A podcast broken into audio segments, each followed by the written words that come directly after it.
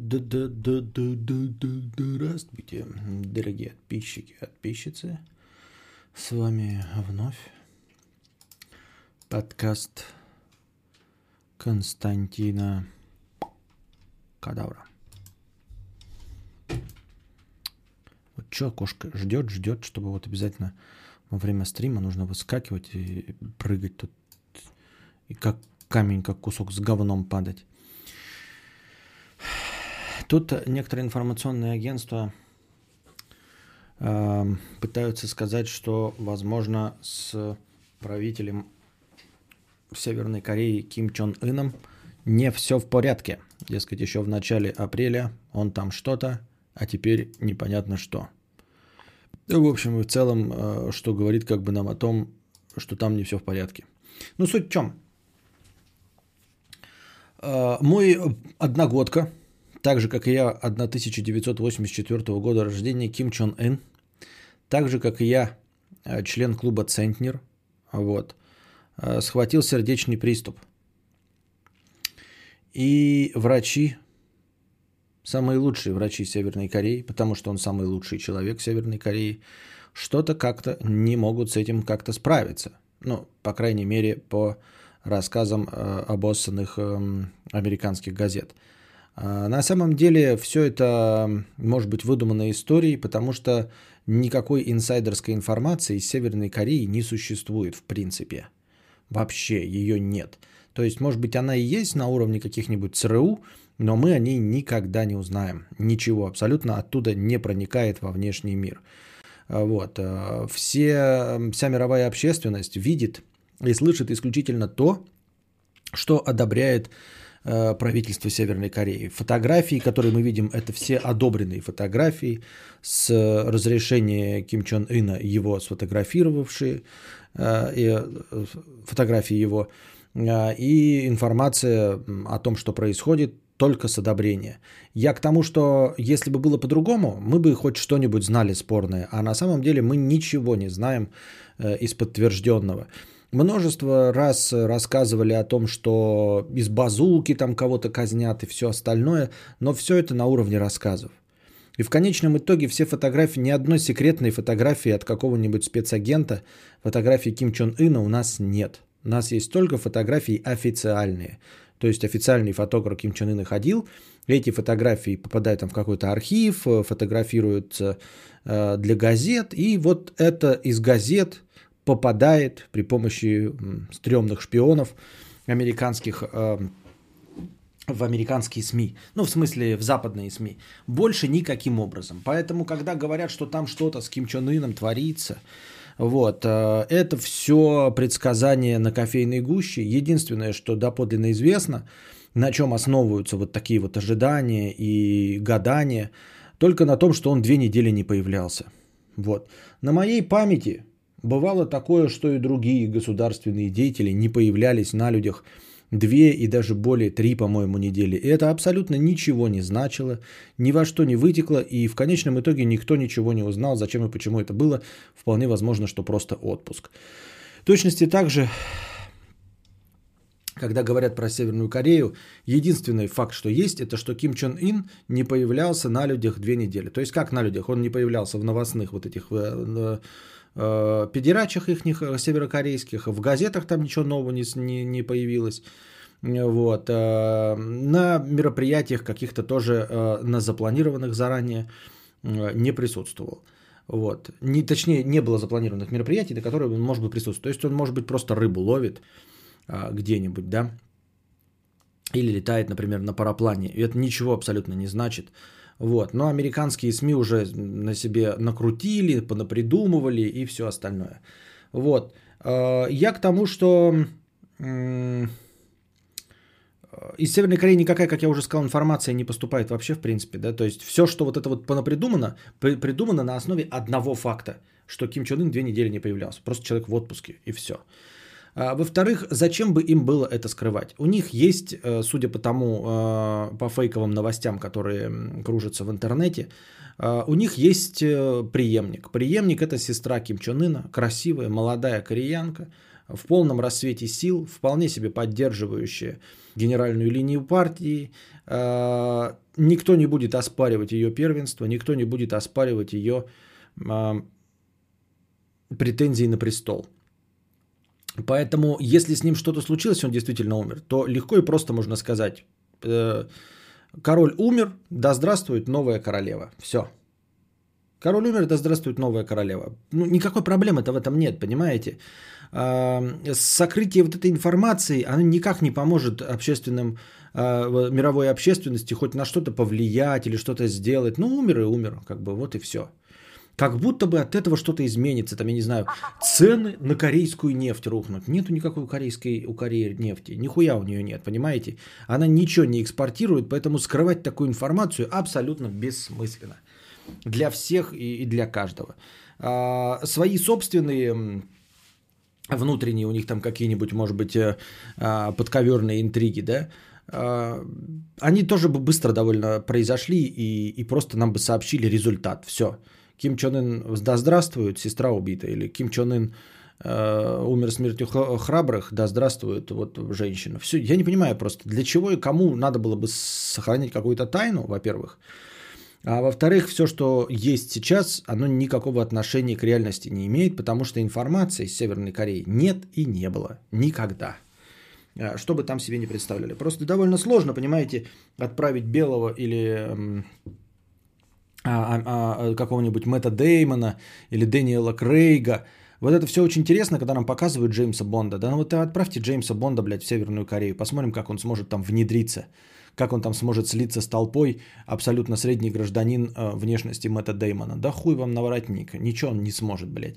И великолепные агенты э, Джимон Хансу не сможет ничего сделать в Северной Корее. Ни Дензел Вашингтон ничего не сможет, ни даже Уилл Смит, не побоюсь этого слова, нихуя не сможет и два шага ступить по Северной Корее, чтобы не спалиться, насколько бы он прекрасным агентом и словоблудом не был.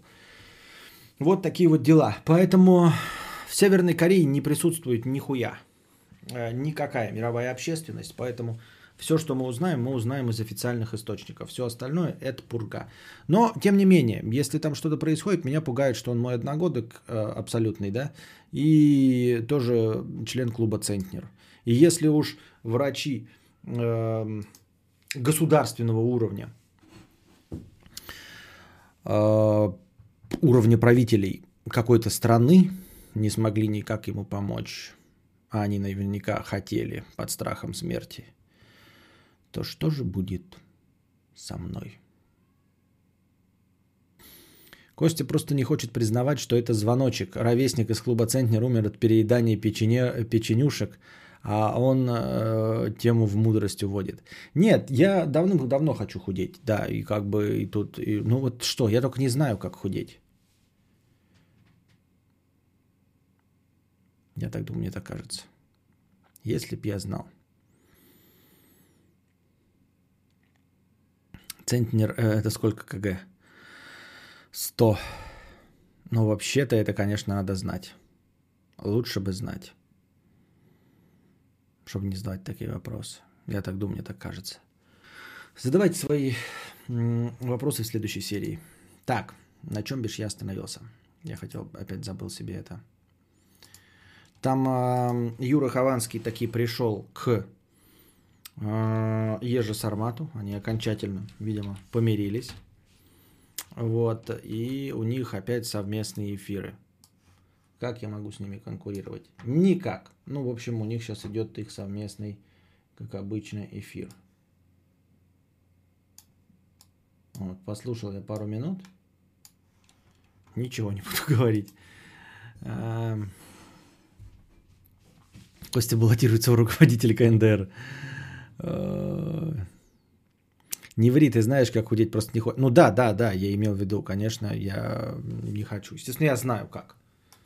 Мне, мне не нравятся жертвы, которые я должен принести, чтобы похудеть. А, так. Похудеть очень просто. Надо просто меньше есть. Разбогатеть очень легко. Надо просто больше зарабатывать. Справедливо, справедливо. И не поспоришь. Так, у нас сегодня был небольшой уличный стрим. Несмотря на то, что со звуком вроде получилось, я, кстати, не проверял. А, тем не менее, все равно все уперлось в дождь. Просто пошел дождь и стрим закончился. Ну, потому что у меня нет ни навесов, ни газеба, ни беседок.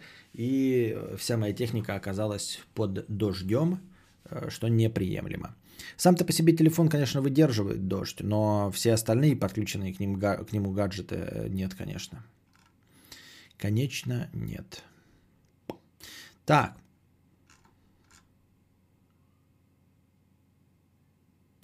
На чем же я остановился? На каких донатах-то? Ага. А при Беднестин я читал, это было уже. По дороге летним было. Иван Ефимов, 2000 рублей. У нас сегодня Иван Ефимов накинул и сразу же с одним донатом попал на четвертое место в списке топ-донутеров. Мы уже что, в воскресенье перешли, да? Технически в воскресенье перешли. Пытаюсь донатить как Шулюм Петрович, но не получается. Хэштег Ауди. Спасибо. Не переживай, мудрец, в больничке на капельницах офигенно худеется. Но это если выживешь, конечно. Вот. А ты-то говоришь, что ты мне что на... Что? Спайчик, 100 рублей, спасибо, всем настроение, спасибо. Дрю, 1700, Костя на стримчик, спасибо. Пупок, 50 рублей. Костя, что с тобой стало? Даже Ким Чен Ын выглядит лучше тебя. Не боишься резкого сердечного приступа? Боюсь. Ну, как боюсь? Э, боюсь, как и всего. Как и быть сбитым машиной боюсь, сесть в тюрьму боюсь. Э, подохнуть от коронавируса боюсь. Всего боюсь. Но я думаю, боюсь не больше, чем вы. Не больше, чем вы боитесь, там, я не знаю, нищеты или еще чего-нибудь. Это такое перманентное, нормальное состояние Э, адекватного рационального страха, который э, заставляет нас двигаться. Вот. С проблемами с сердцем я стараюсь, ну, как бы я заниматься спортом стараюсь. Ну, как спортом? Вот этой вот. Смотрю на эту вешалку издалека. Вот. Он коробка из-под пиццы стоит открытая. Как бы смотрю на эту вешалку, радуюсь, сжигаю калории просмотром. Понятно. А, Бьюриал 50 рублей. Народ и Костик, как вам творчество Бьюриал? Бьюриал а, довольно однообразный, но в целом хорошо.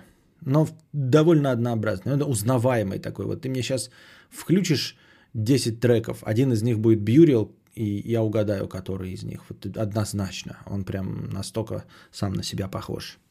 Какой бы он новый ни был, все равно сам на себя похож.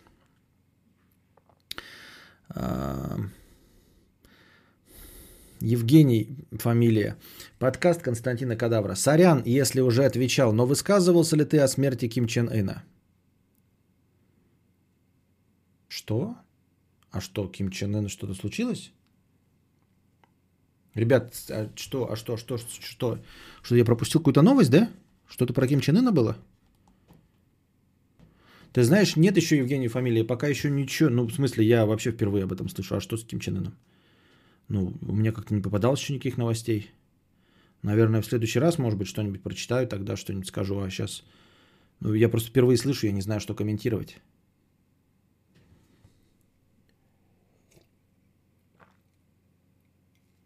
Че, мне хотя бы Грэмми можно вернуть? Ой, Грэмми, блядь, какой-нибудь. Тэфи можно какой-нибудь вручить за актерскую игру? Понятно, не Оскар, но хотя бы какого-нибудь, блядь, сочинский лев какой-нибудь, я не знаю, зеленоградский жук,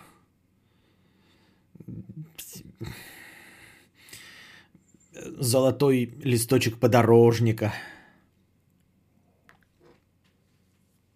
Какой самый большой донат за историю стрима был? По-моему, Шулюм Петрович, да, он, по-моему, побил рекорд за один донат. До этого был э, рекордный донат году в 2016 было, но тогда доллар был другим. Тогда почти 1000 долларов было. Э, 900 с лишним. А нет, нет, уже новый был. Золотого кинотавра, золотого кадавра. Э, вру, уже Это, значит, было после 2013, как минимум. Уже э, доллар стал э, по 50 с чем-то. В общем, было 30, э, 29 тысяч был донат. А сейчас, по-моему, как-то кидал за раз, да, Шулем Петрович? Ну, в течение одного дня точно он поборол. А вот чтобы за раз одним куском, возможно, еще не поборол. Белгородский клещ. Это, это зло, а? это зло. Подмосковный клещ. Злые вы? Сочинский лев. Максимум гнев. Якось доба на 44 было. Ну, там было, да, там было в долларах, э, он же э, донатил. И я говорю, было что-то 29 с чем-то. Вот. Эм, а Шалюм Петрович не помню, потому что кидал 30, нет? Нет, за раз не был, да, одним куском. По дороге летним днем, на-на-на-на. Вот зачем напомнили песню, а? Шли обнявшись, подождем, на-на-на-на-на. Так, задавайте свои вопросы э, в бесплатном чате. Я не знаю, я не помню, рассказывал вам или нет. У меня тут просто подготовленная повесточка дня небольшая. И почему-то у меня такое ощущение, что она так давно у меня висит, что мне кажется, что я ее рассказывал. Э, но в целом вы могли ее и так слышать. Тот, короче, Калвин Кляйн, помните такой Калвин Кляйн был? Э, в общем, Марти Макфлай, когда переместился в прошлое, вот, назвал себя Калвином Кляйном. И вот этот герой этого кинофильма, Марти Макфлай, в «Назад в будущее», э, до сих пор, значит, герой этого кинофильма выпускает трусы. Самое известное, все, что сейчас есть, это трусы Калвин Кляйн. Ну и вот, история про Калвина Кляйна – Значит, он производил э, свои э, ширпотребные джинсы. Э, как, ну, джинсы тогда были еще как э, э, не предмет роскоши, а как обычная повседневная рабочая одежда. И нужно было перебрендировать, нужно было перепозиционировать на рынке как э, ну, молодежную одежду, как что-то в стиле casual, а может быть даже и выше. Вот. Э, вы могли наблюдать в последнее время, как, э, например, э,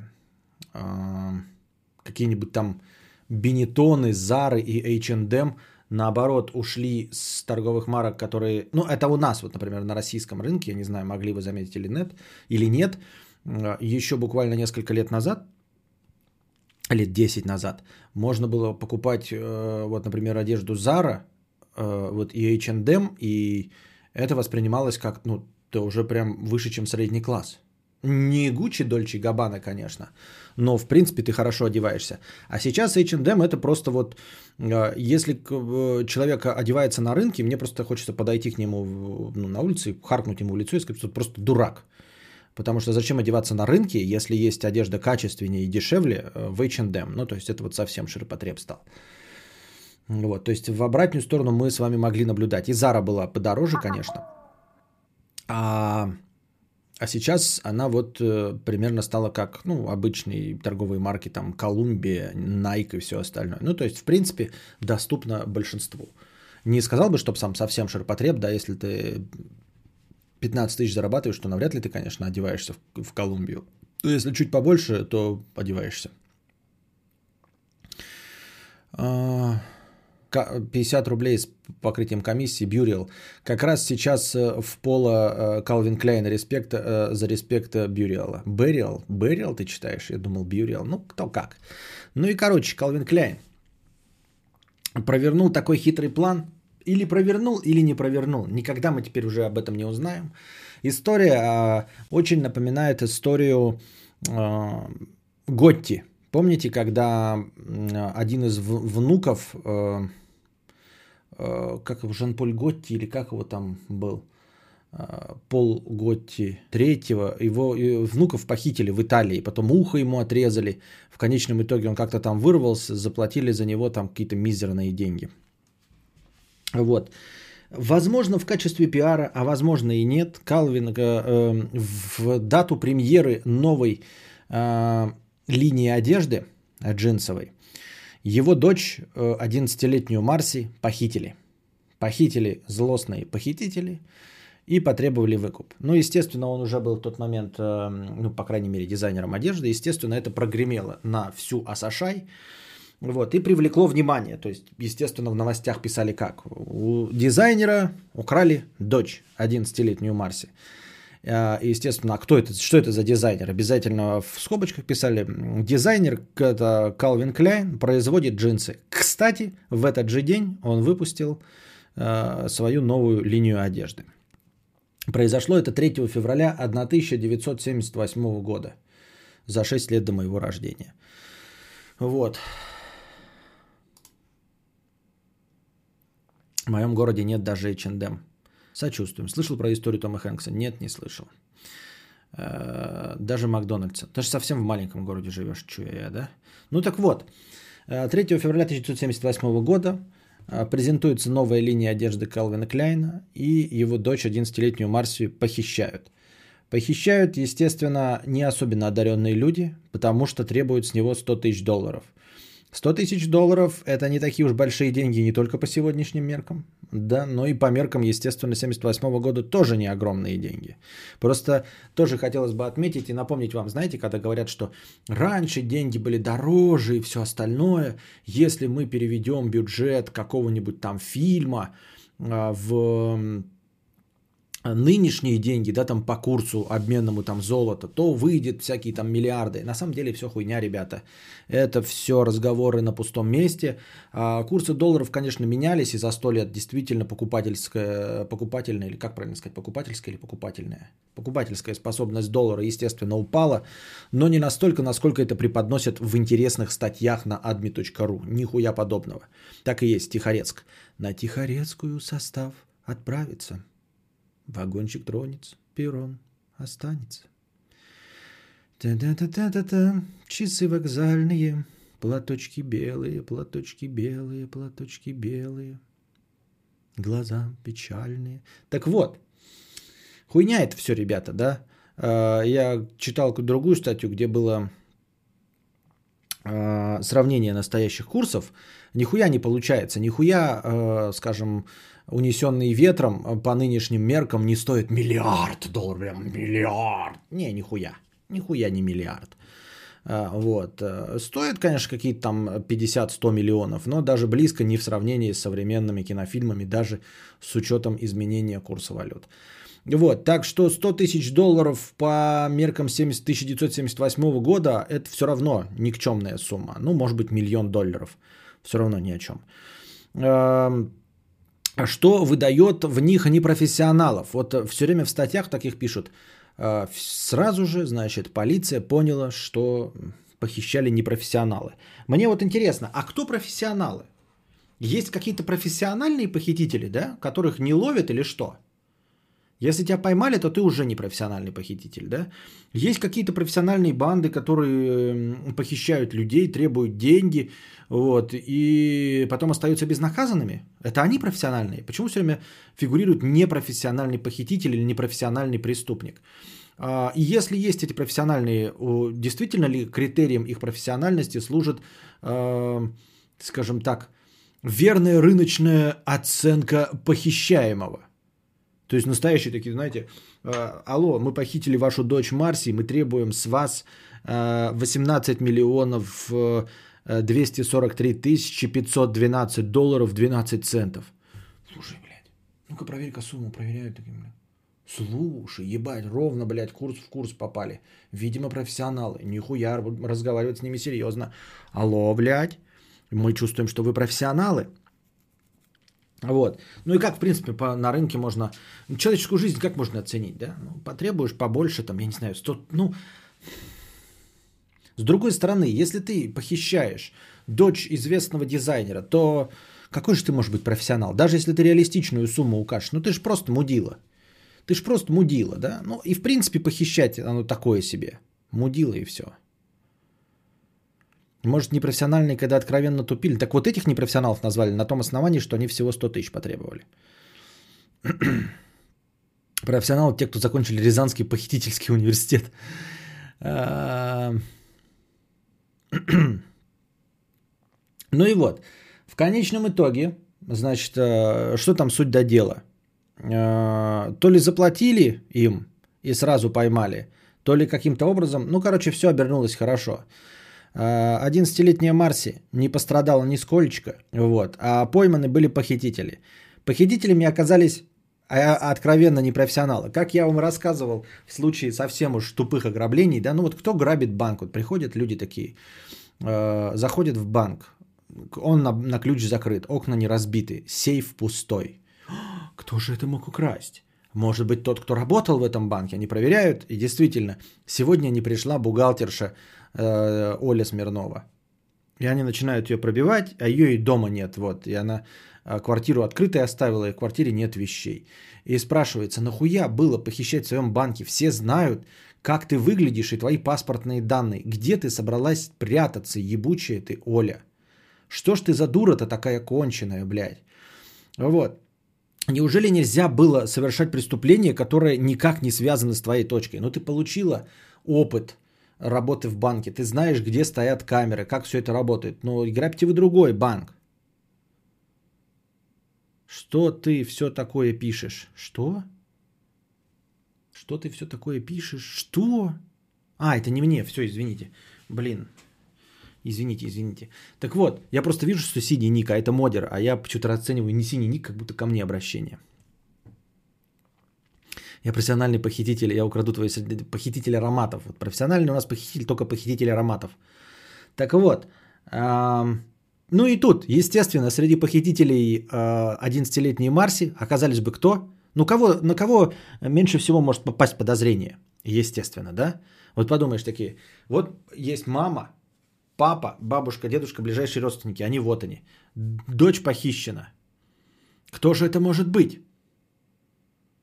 На кого мы, конечно, никогда не подумаем. Естественно, не подумаем на няню, которая и оказалась похитительницей. Няня, вот.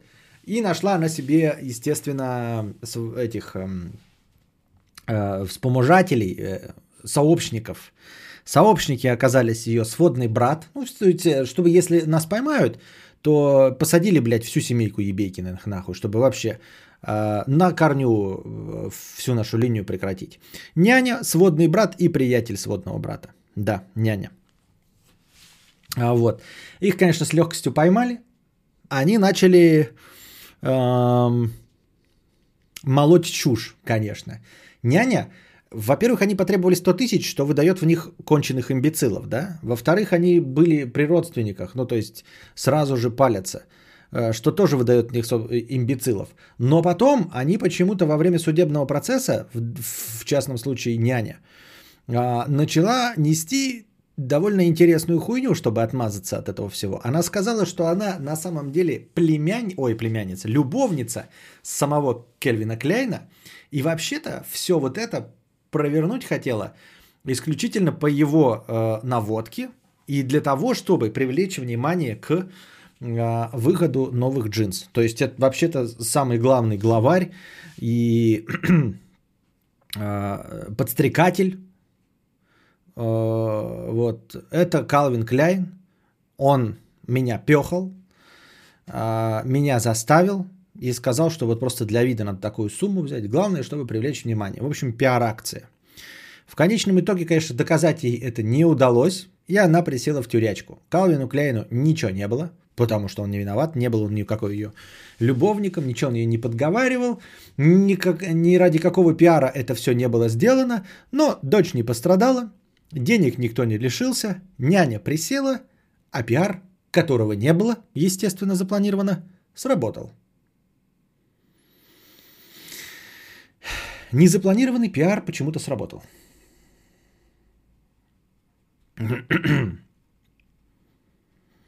Во всех газетах пиарили Кельвина и похищение дочери. Оказалось, что няня просто погулять вышла. А вот. Главная новость дня. Хованский простил Ежи Сармат. И эта новость у нас тоже была. Так вот. А, ну и, собственно, все. С этого момента примерно и начался взрывной рост популярности джинсов и Э, торговой марки Кельвин Кляйн. Вот. В 80-м году, уже через два года, появилась знаменитая, не для нас, потому что мы-то жили за железным занавесом, мы об этом всем не в курсе и узнаем только сейчас это из исторических сводок, появилась э, знаменитая скандальная реклама. Вот что было в Америке. Это сейчас на Твиче, да, нельзя титьки, ну, только некоторым можно титьки показывать. Там уже какая-то в Твиче титьку за, засветила, ее не забанили. Твич, кстати, отвлечемся немного. Вот когда люди говорят, да, против авторитарных режимов, диктаторских режимов, я не одобряю авторитарные диктаторские режимы, но нужно просто понимать, что везде, в принципе, говно, да. А, я просто не люблю, например, э, либералистично настроенных людей, которые говорят и приводят в качестве примеров там какую-нибудь Америку, да. Мне сразу хочется харкнуть в ебало, блядь, вот этим людям. Потому что Америка породила такие а, сайты, как Google, Facebook и Twitch. И они полностью работают по законам США. Они находятся на территории США и действуют по законам США. Ничего более авторитарного и диктаторского, чем Facebook, YouTube и Twitch я не встречал. Это вот прямо идеальная иллюстрация вот этих э, обоссанных антиутопий типа 1984, механическое пианино, мы и всего остального. Причем такая выпячиваемая пародия на все это. Если какие-то государственные э, авторитарные строи хотя бы что-то стараются сделать, то Twitch просто нагло харкает в ебало своим пользователям просто. Вот он прямым текстом говорит, по правилам запрещено показывать титьки. Но вот этот человек будет показывать, и мы ничего не сделаем. И мы прокомментируем в Твиттере, что мы ничего не сделаем и не накажем этого человека, несмотря ни на что. Просто потому что, ну вот, мы его любим. Также точности на Фейсбуке происходит, да. А, Фейсбук выбирает, например, на выборах в том же США – выбирает какого-то кандидата, который им нравится, а который не нравится. И, и вот если ты поддерживаешь, которого не нравится, то ты подпадаешь под цензуру. Твои посты будут э, исключаться, просто вытираться, тебя будут ловить на этой лжи, на, на э, цензуре, и они будут просто, ну да, мы удалили, потому что мы считаем, что демократия это вот этот вот кандидат в президенты, а вот этот кандидат в президенты не демократия. YouTube точности также, да. Я открываю YouTube, там до сих пор мы охуевали, где телка по голому телу. Не э, инструкция по эпиляции. Мы уже все смирились с тем, что э, там можно показывать пиздятину, если э, написать, что это инструкция по эпиляции. А там была просто какая-то стримерка в прямом эфире, прямо по пизде себе рисовала кисточками. Вот, она типа арт, э, боди-артом занималась или что. Не знаю, почему это оправдывает. Если я на своем писюне начну рисовать, меня точно забанят. Вот, а там несколько часовой эфир, она рисует у себя по титькам, по соскам, ничего не заклеено, просто прям по голым соскам, по голой письке прям э, рисует э, этими, и никто ее банить не собирается. В одновременно, когда по правилам того же Ютуба Кузьма делает пародию на маньяка из э, «Молчания ягнят», ну, можно считать пародию на э, Джея из Джея Молчаливого Боба, и он сразу получает пиздюлей от Ютуба. Вот. Э, и все, это никак не объясняется, понимаете? Просто харкают э, в лицо, и вот и доказательство этого просто висит. И все. Оно никуда даже не, никто не пытается спрятать, никто не пытается переобуться в прыжке, понимаете?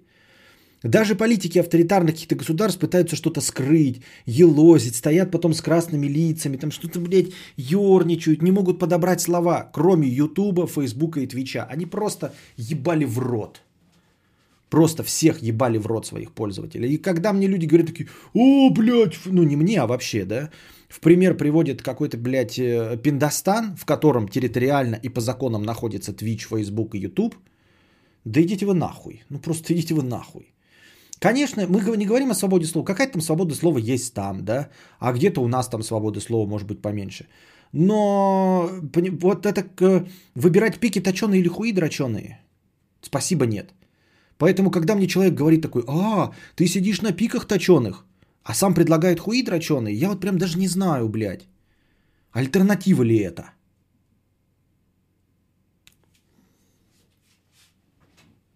Вот. Ну, возвращаемся в былые времена, когда э, Кевин Спейси зажимал звезду сериала Star Trek Discovery э, где-то в доме пьяненьким падал на него на кровати. Вернемся в те времена, когда сальный, но тогда еще худой Харви Вайнштайн, облизывая губы, предлагал э, женщинам секс за роли в кино. Вот в те самые времена Брук Шилдс, модель, А сейчас до сих пор жива, да? Например, мне очень просто выглядит. Вот. Снималась в рекламе Calvin Klein джинс. Вот. И произносила такое, типа, знаете, что между мной и джинсами Calvin Klein? Ничего, намекая на то, что джинсы, ну, ее показывают там тазовую часть ее, скажем так, часть ляшечную, э, намекая на то, что под джинсами у нее нет никаких труселей. То есть вот джинсы напрямую прилегают к ее э, молодой сочной мохнатке. Я забираю свои слова обратно, потому что в, тысяч, в 1980 году Брук Шилдс было 15 лет. И это была телевизионная реклама. Там, конечно, все кудахтали, но это была Америка, это был 1980 год. Можно было взять 15-летнюю по законам всех стран несовершеннолетнюю телку, показывать ее в откровенно сексуальном образе, в джинсах Calvin Klein и заставлять на камеру говорить, что между мной и джинсами Calvin Klein ничего нет. Вот такие были времена. Сейчас такое, конечно, сейчас такое даже взрослая женщина не может себе позволить по телевидению, потому что всех создателей этой рекламы сожрут за э, объектив, объективацию, да, объективизацию, объективацию женщин. Что и произошло. Вот тут недавно реклама была, где, по-моему, Кара Делевин что-то идет в платье. Какой-то в духе рекламируется. Она прям идет в платье яр- в ярком женском образе. А на нее мужики смотрят. И что-то там подсвистывают. А она там типа, а я, блядь, вся из себя охуительная. А ей подсвистывают. Так и на говно и зашлись.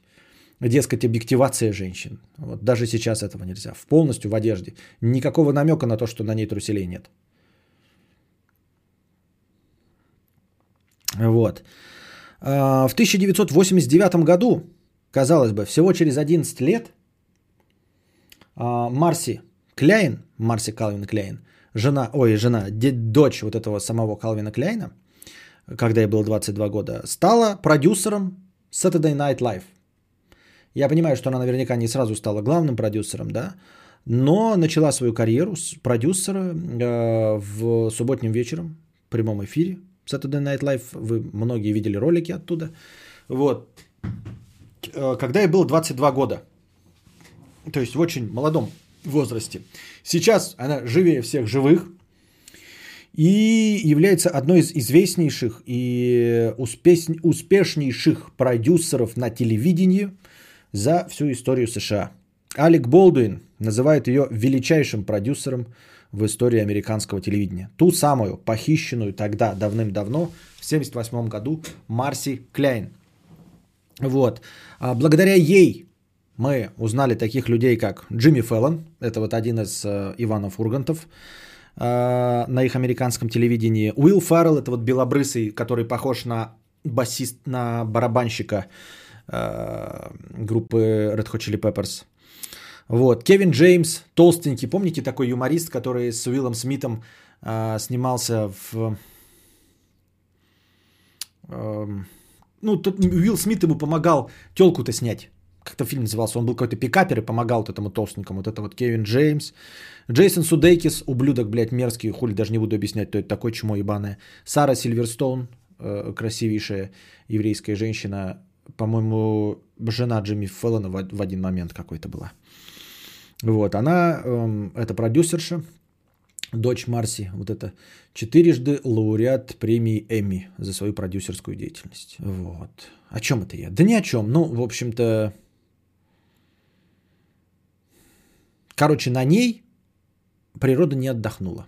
Если ее отец добился успеха в дизайне одежды, то она добилась успеха в телевизионном продюсировании, что даже не близко, да, то есть нельзя сказать, что, конечно, знакомство было, там рукопожатность, все дела, но в целом это совсем другой вид деятельности, правильно? Вот такая вот история. Чему она нас научила? Да ничего она нас не научила, хуйня полная, блядь, постная. Обожаю это. Кстати, вышел у Дудя же ролик про э, вот этих силиконовой долины. Сколько я прочитал э, критических комментариев, там трехчасовой фильм про русских программистов. Вот сейчас лагнуло на несколько секунд. Э, сколько я прочитал критических комментариев в сторону этого трехчасового фильма Дудя. Во-первых, э, многим не понравилось, что ну, всем уже надоели на самом деле мотив, мотивашки, вот эти мотивационные фильмы, где ты смотришь об историях успеха. Но и сейчас это не заходит, потому что Сильверман. Сильверман, а я сказал Сильверстоун, да? Сильверман, Сильверман. Это я спутал с Алисией Сильверстоун. Ну, без разницы. Будем считать, что оговорился. Так вот, метод съема. Да, метод съема назывался тот фильм. А, Костик белгородского кадавра для Марси. Что? Так вот, э, отвлекся я. О чем я говорил? А, о фильме. Э, на самом деле людям, уже зрителям, э, аудитории, порядком надоели мотивационные фильмы и мотивационные книжки, где рассказывается об историях успеха. Уже все выучили э, этот термин, как он? Как он, этот знаменитый термин-то, где рассказывают только об успешных, а не рассказывают о неуспешных? Забыл, как он называется-то. Сейчас вы мне напишите, конечно. Где наша постоянная рубрика? Постоянная рубрика «Вспомни за кадавра». Победитель, как всегда, получает фирменное «Нихуя». Внимание на чат. Ошибка выжившего, да. А про Лермонтова не было, подкаста не было. Ошибка выжившего. А, уже все, кто только мог, прочитали статью в Википедии про это или услышали ролики какие-нибудь там, я не знаю, у Яна Топлиса или у топ-5, топ-5 дай 5. В общем, все об ошибке выжившего давным-давно уже знают. И на самом деле всем поднадоели вот эти э, истории э, э, успеха без рассказов об историях неудач. Это два. И третье, люди стали э, критичнее смотреть на историю успеха. Сами по себе, даже готовые к мотивашкам, все равно стали критично смотреть на историю успеха и обратили внимание, что на самом деле то, что показывал вот там э, Дудь, это не история успеха. Это не предприниматели, которые добились всего, э, начали свой бизнес, э, ну, в общем-то, э, и, стали выдающимися людьми. А многие обратили внимание, я не знаю, смотрели вы или нет, если вы смотрели, то вам интереснее будет то, что я сейчас рассказываю. Обратили внимание, что все вот эти стартаперские миллионы, это то же самое, что происходит в сериале «Кремниевая долина», о чем, собственно, и документальный фильм, и сам сериал «Кремниевая долина». То есть люди просто а, делают э, какое-то новшество, а потом им удается продать это. То есть они пытаются кому только угодно из инвесторов втюхать свою новую программу. И дело в том, что очень похожих друг на друга программ-то до хрена. Они не особенно гениальные и не выдающиеся. Если есть что-то выдающееся уровня Цукерберга, да, то, ну, в смысле Фейсбука, вот оно и висит на вершине, неоспариваемое никем, и Цукерберг гений. А все остальное, оно примерно появляется одинаково. То есть вот несколько программ, которые делают фильтры для э, Инстаграма, а выстреливают парочка, потому что инвесторы, ну не на всех же тратятся, да, вот кого-то выбирают. То есть это выигрыш в лотерею. Это не предприниматели классические, которые даже имея деньги, стартовый капитал, например, взять и начать делать то, что уже есть на рынке. Э, нет, они просто э, выигрывают в лотерею. То есть вот если ты выходишь на рынок с ларьком, да, тебе повезет или не повезет – из того, ну, насколько ты правильно просчитаешь рынок, что у тебя есть тут покупатели, что ты можешь подешевле здесь продавать, что у тебя есть здесь э, целевая аудитория и все остальное. В принципе, какие-то вот критерии, которые можно предсказать. Если ты не уложился, то ты проигрываешь. На другой, другой бы на твоем месте получит примерно тот же самый результат. Вот, при определенных равных условиях. А когда вы покупаете лотерейный билет, то условия не одинаковые, это просто лотерея.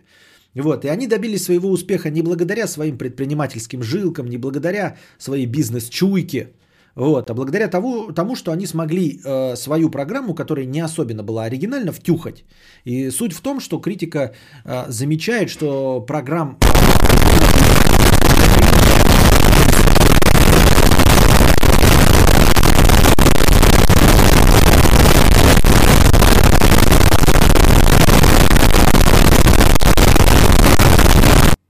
Поддержим стрим. Суть в том, что программ альтернатив, представленных в этой передаче, их дохренище. Передачи, извините. А, и остальные не настолько успешны, просто потому что им не удалось продаться инвесторам. Вот.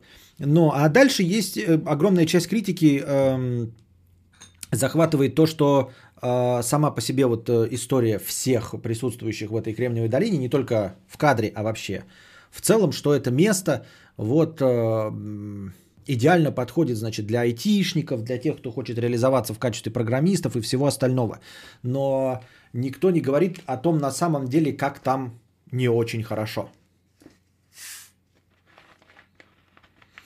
А, критическую, критическую сторону, отрицательную сторону жизни в Кремниевой долине никто не описывает, хотя она всем известна. В общем-то, никто не скрывает, потому что там же дохрена айтишников, они все сидят в Reddit, э, в Фейсбуке в том же самом и делятся своими переживаниями. Это даже заметно по сериалу «Кремниевая долина». Огромное число Э, великовозрастных программистов, довольно талантливых, но которым не удалось пропихнуть свой стартап каким-нибудь инвестором, продолжают работать э, на дядю. Как и в Кремниевой долине герои э, вот этот индус и металюга, они же талантливейшие, но все равно им приходилось работать на э, основателя Пегова дудочника. Э, и до встречи с Пегим дудочником они жили в съемном доме, то есть каждый снимал комнатушку. Это там все, конечно, выдано как комедия, но на самом деле все сводится к тому, что ты живешь вроде на неплохую зарплату, но все дико дорого, и ты можешь позволить себе снимать только комнатушку. А еще там охуительная конкуренция. Вы представьте, что туда съезжаются все самые лучшие мечтательные э, программисты со всего мира. То есть там нужно быть чуть лучше, чем охуенно. Если ты просто охуенно, то ты как бы внизу всех списков на вакансии. Потому что конкуренция там ебическая.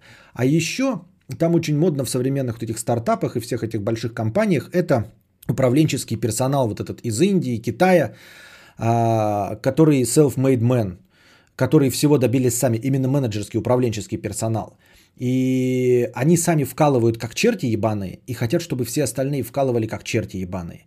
То есть вы представляете себе, человек, который вырос, блядь, в Китае а, на фабрике Foxconn, где по 20 часов в смену собирают, блядь, айфоны. И вот он попадает, блядь, в Силиконовую долину. Ну или его родители собирали айфоны, а, накопили ему денег на обучение, и он видел, как в Фоксконе въебывают, блядь, и он приезжает здесь и пытается добиться успеха. Естественно, переработки – это просто, блядь, обычное дело.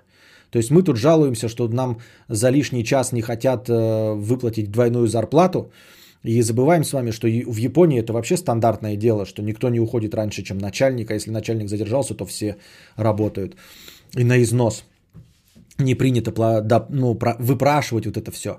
И вот в Силиконовой долине это тоже обычная практика, в Силиконовой, Кремниевой долине, обычная практика переработки, вот, а, огромная конкуренция, все дико дорого, ты приезжаешь туда молодым, перспективным, амбициозным, не можешь свой талантливый продукт просто продать, потому что тебе не повезло найти инвестора, и прозябаешь там свою жизнь, снимая и играя в PlayStation э, по вечерам. Вот такая вот канитель, дорогие друзья. Так что это не мана небесная. То есть это так же, как э, ну, попытаться выиграть в лотерею. Это совсем не то же самое, что метнуться в Москву. Вот каждый из вас может метнуться в Москву, а Москва, Москва она резиновая. Несмотря на поговорку, Москва, она ебать, блядь, резиновая. Каждый себе найдет там место. То есть, если чуть-чуть постарается, то место найдет. Потому что а, там есть место для всех абсолютно. И для гениев, и для середнячков, и для откровенно тупых. В Москве для всех есть место. И даже откровенно тупые там получают зарплату больше, чем те же самые тупые в любом другом регионе России потому что Москва больше получает. То есть в любом случае в нерезиновую можно ехать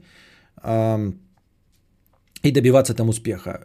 В Кремниевой долине вы добьетесь успеха только если вы супер-супер-супер профессионал и еще вам повезет. Вот. Поэтому такой дизморал испытали некоторые зрители. Там даже я читал там в комментариях, писали люди, которые знают героев и э, вот этой программы Дудя. И говорят, что вот я типа его одногодок вместе с ним были, вот он свою программу продал инвесторам, а я свою не продал, все, вот, и я теперь здесь, а он там. Нет, ну, типа абсолютно одинакового уровня.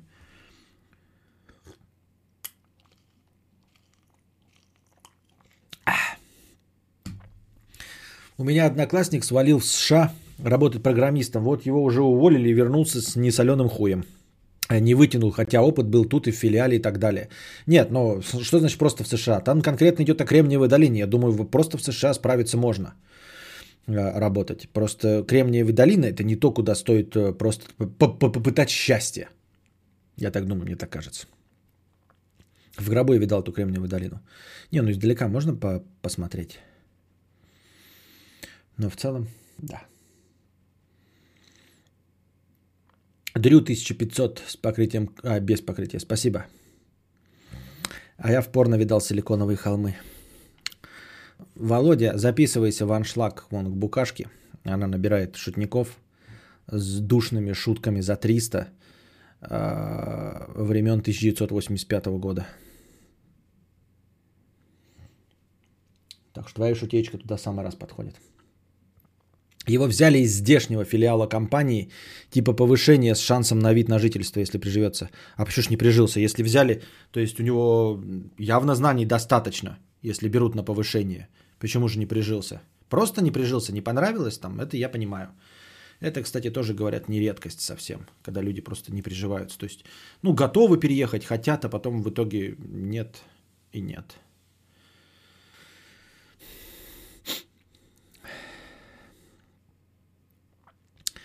Костя, да, я боюсь за здоровье, занимаюсь спортом, пытаюсь правильно кушать. Через 5 минут Костя наливает себе фанту. Фанта? Позвольте, дорогие друзья. Дональд Трамп завтракает Макдональдсом, завтракает моими любимыми филео фиш по 2-4 штуки и бигмаками. И запивает это Кока-Колой. Дональд Трамп. А ему уже 75 лет – он живее всех живых. Не надо мне рассказывать там про питония и про мою фанту. Долина, охуевшее слово. Много кто живет в долине. Долина нормальное слово, а что долина, блин? Якутск стоит в долине Туймада.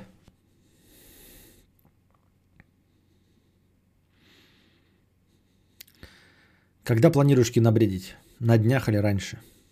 Надо досмотреть парочку фильмов.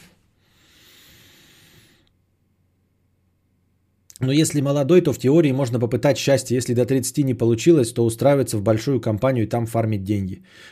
Устраиваться в большую компанию и там фармить деньги. Фармить деньги звучит как будто бы это что-то большое и хорошее.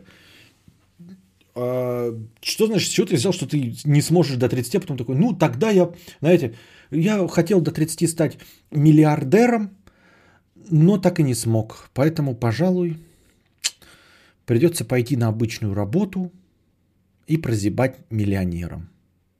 Я по-другому стал воспринимать Ларису Долину. Долину. Да, да, старая тоже шутка.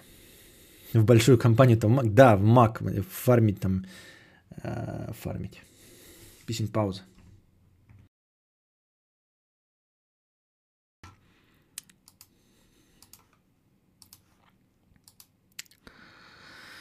Интересный факт. Долину называют кремниевой из-за кремния, который есть в составе песка. Так долина олицетворяет экономику США, а у США экономика ничего не стоит, то есть стоит как песок.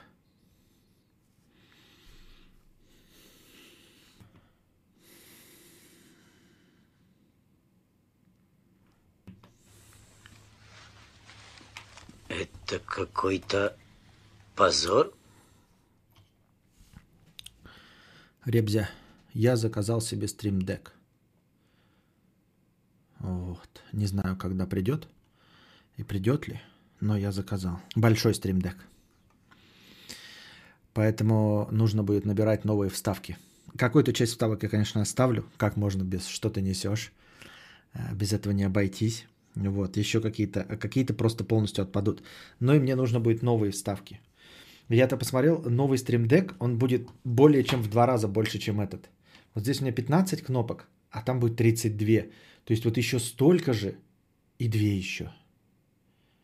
И это будет у меня вот тут оно в двух, а там будет в одной. Это же охуенно. Мне нужны новые вставки. Я их какие-то набирал, конечно, но все равно нужны новые.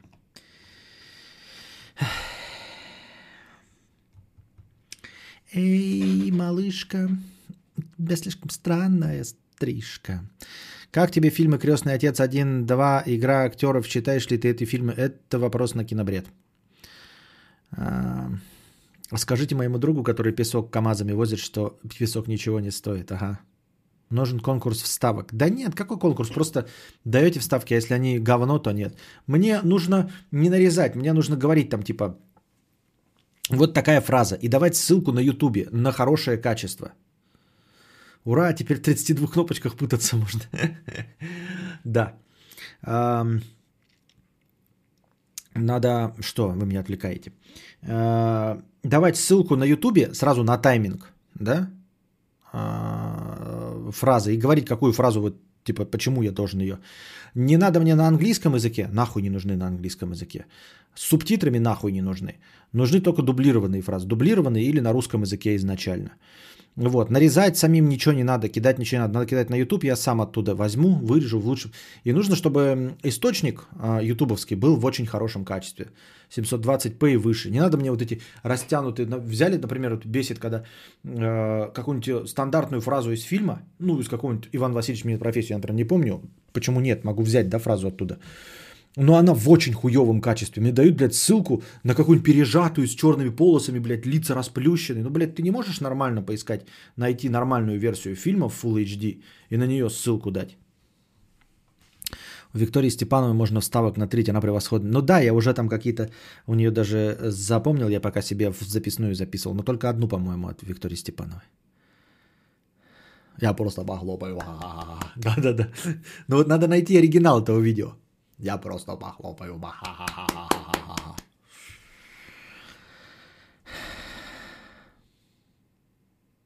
А есть чисто программный стримдек? Типа мне там пары кнопок хватило бы. В смысле программный? Конечно, есть. Ну, в смысле, забиндуй, да и все. Любые горячие клавиши, какие хочешь. Ты прикалываешься, что ли? Я что понять не могу.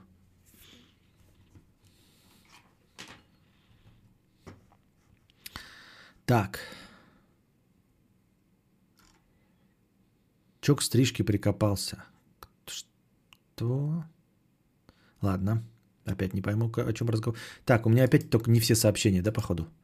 Я просто иногда читаю и думаю, что, про что, почему я без контекста вижу. Наверное, надо опять не все, да? Вот теперь все. Вы кто такие? Я вас не звал, идите нахуй. Но это старая, и она изначально записана в 144p. И что? И как я ее буду применять? Нужно сразу думать не просто смешные фразы, а фразы применимые. Да я просто не пробовал, тут сразу какие-то коробки модные. Да. А, так. Так, так. На чем мы остановились? Остановились мы на Еви Браун. Еви Браун, Еви Браун. Вот. А, как-то раз, пару дней назад, я вам рассказывал про, позвольте напомнить, как же его звали, про Франциско Масиоса Нгема Ндонга. У нас осталось 1500 настроения как раз на рассказ про Еву Браун. Ева Браун, Браун, Браун, Браун, Браун. А, знаменитая жена Адика Гитлера, с которым они были в браке непродолжительное время, 36 часов. Вот. А до этого она все была его, значит, это, любовницей. Браун. Так что, вопреки ожиданиям, а, Гитлер не был гомосексуалом и все остальное. Значит, а, большую часть их отношений, естественно, закончились они со смертью их обоих в результате самоубийства 30 апреля 1945 года. А до этого они крутили шашни. Гитлер тщательно скрывал наличие у себя любовницы Евы Браун. Это мы сейчас с отскоком в прошлое, да, потому что все документы нацистской Германии, все это рассекречено. Мы э, все с вами знаем, как ее звали, кто она была, зачем и почему. А в те времена это все тщательно скрывалось. Тщательнейшим образом. Потому что э, в первую очередь Гитлер, конечно, рассчитывал на то, на любовь э, народных масс. Точнее, на любовь одной части народных масс, женской части – вот, то есть помимо того, что он был, понятно, там фюрер, все дела, он еще хотел, чтобы э, женщины, в общем, на него смотрели как на мужчину, ну, добавить себе очки какие-то. э, честно говоря, посмотрите на самого Гитлера, я хуй его знает, кто на него мог смотреть как на мужчину, да, и было это интересно. Ну, возможно, по меркам 30-х годов э, в депрессивной Германии и такой мужчинка с, это, на расхват был. Э, поэтому для того, чтобы... Стандартная, между прочим, практика, использующаяся и сейчас, когда там каким-нибудь там Black Star, э, кто-то говорил в каком-то интервью, что подписанные на лейбл Black Star звезды, они должны по контракту, там, может не по контракту, но им э, настойчиво рекомендуется э, не афишировать свою личную жизнь. Вот. Или афишировать, если то как можно меньше, чтобы как можно меньше поклонников знали, что вы, в общем-то, охомутаны, заняты и окольцованы. Чтобы поклонники противоположного пола вас как можно больше любили. Э, ну и, естественно, многие из звезд и поныне, и помимо Блэкстара, и наши, и иностранные тоже не афишируют свою э, личную жизнь, не, не просто потому, что хотят сохранить в спокойствии там своего мужа, жена и все остальное, ну а просто чтобы не, в общем, не расстраивать поклонников противоположного, ну и других полов, которые могут верить в то, что им что-то светит со звездой экрана. Так что это стандартная э, ситуация. Э, ну, естественно, поскольку сейчас, э, ну и вообще политик должен создавать впечатление крепкого, мужественного человека, то есть в том числе он должен э, быть женатым и иметь детей, ну так считается сейчас, э, чтобы, ну, если он за семьей может ухаживать, то и за государством сможет. Поэтому Гитлер не просто там говорил, что я там холостяк, бегаю по бабам. Нет, он говорил, что я целиком и полностью посвятил себя Германии, и, в общем, я женат на Германии. Первой женщиной и государство в тот момент считалось Магда Геббельс. Ну, то есть там вообще женщин-то не особенно много было. Поэтому брали по высоте жену этого Йозефа Геббельса, поэтому э, самой заметной фигурой женского пола в Третьем Рейхе была Магда Геббельс. А свою эту Ео Браун он тщательно скрывал. Познакомился он ей, как, с ней, когда ей было всего каких-нибудь аж 17 лет. А ему было 40, как я понял, да? Ему 40, ей 17. Ну и, в общем, она на него клюнула, потому что это было э, в 29 году, когда он еще ничего из себя не представлял. То есть э, это была честная любовь, и она пронесла ее всю свою жизнь. Правда, жизнь у нее была недолгая, всего 10 лет. Ну, с момента знакомства и по момент смерти всего-то произо- прошло... А нет, подождите, больше, чем 10 лет, да? Получается. Ну, сколько-то лет. Ну, в общем, всю свою жизнь она с ним одним была. Но познакомилась с ним в 17, а он был в 40. То есть, и она была не бедная, она была дочь какого-то там торговца вот, который, конечно, не одобрил ее отношения с 40-летним мужиком, но тем не менее она на него клюнула по-честному. Она посмотрела на него и такая, блядь, этот мужчина в самом рассвете сил, мне он нравится, я хочу с ним лобызаться за гаражами. Удивительный рядом. Но я опять-таки не могу судить об этом, потому что и сейчас такое э, практикуется, во-первых. А во-вторых, э, э, тогда и времена были другие. Если большое количество, например, немецкого мужского населения было перебито в Первую мировую войну, то, может быть, им и мужчин там не хватало, и хрен бы его знает.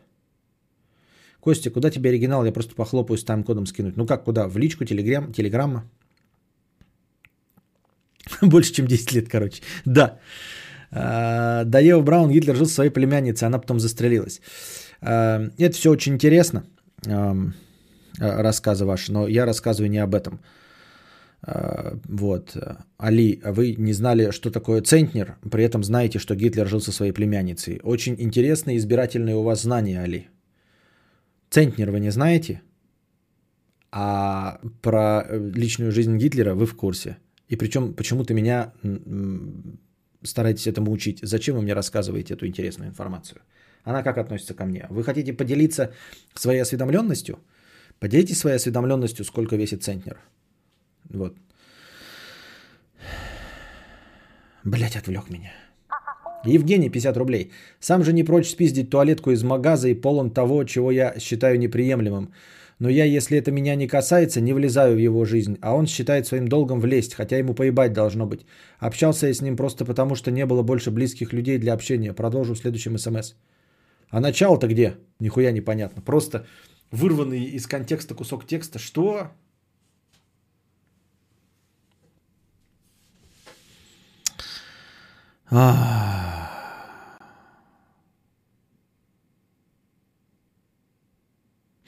Так вот, короче, э, ну и он начал за ней ухаживать, в общем, э, встречался с ней время от времени с этой Евой Браун, а в один прекрасный момент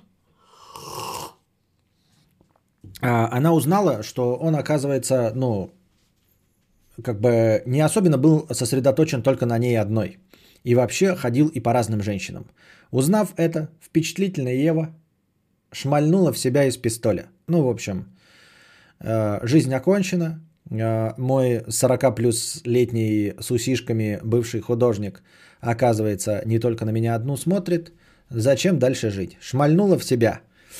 Э, и, как водится, промахнулась, естественно. Большинство суицидников не могут попасть ну, вот, из пистолета в себя ну, вот, прямо так, чтобы убить нахуй, насмерть. Вот. Так получилось, что и она тоже смазала. Казалось бы, каким нужно быть дебилом, да, чтобы смазать с такого короткого расстояния. И Еве Браун это удалось. Похлопаем ей в ладоши. Что ж, но тут нужно отдать должное ей, ее прозорливости. Видимо, видимо, а у нее с самого начала был такой план, и она его придерживалась. Честно говоря, в любой обычной ситуации э, вот такое токсичное поведение, да, жертвенное, вот эти вот эмоциональные качели, они не работают и не должны работать. Это никому не нравится. Никто не любит угрозы самоубийством, согласитесь. Это полная бредятина. И на любого нормального человека, если ваш э, партнер угрожает там, что наложит на себя руки или еще что-то, на любого на, нормального человека это действует отталкивающе.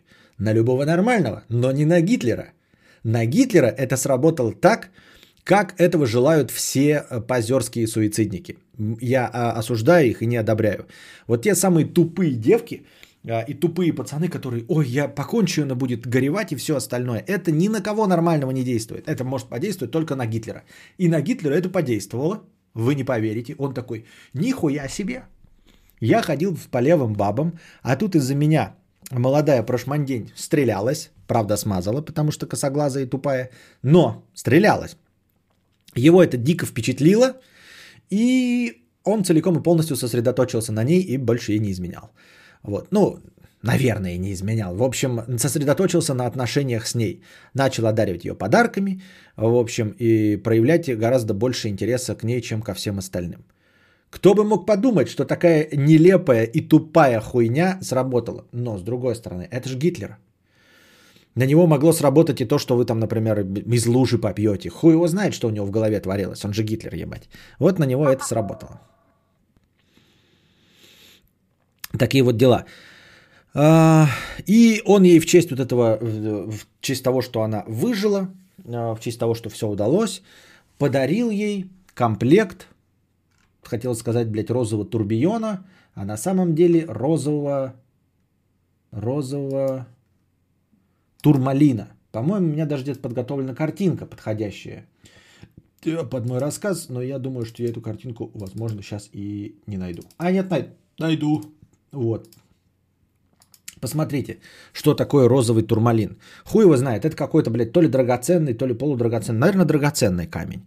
Вот так вот выглядит розовый турмалин. Он подарил ей набор э, из этого розового турмалина. Там, видимо, сережки, какие-то бля, побрякушки, на шею какая-то хуерга. Возможно, даже э, там кольца и прочая залупень. Ну, в общем, вот с этим вот камнем розовым турмалином.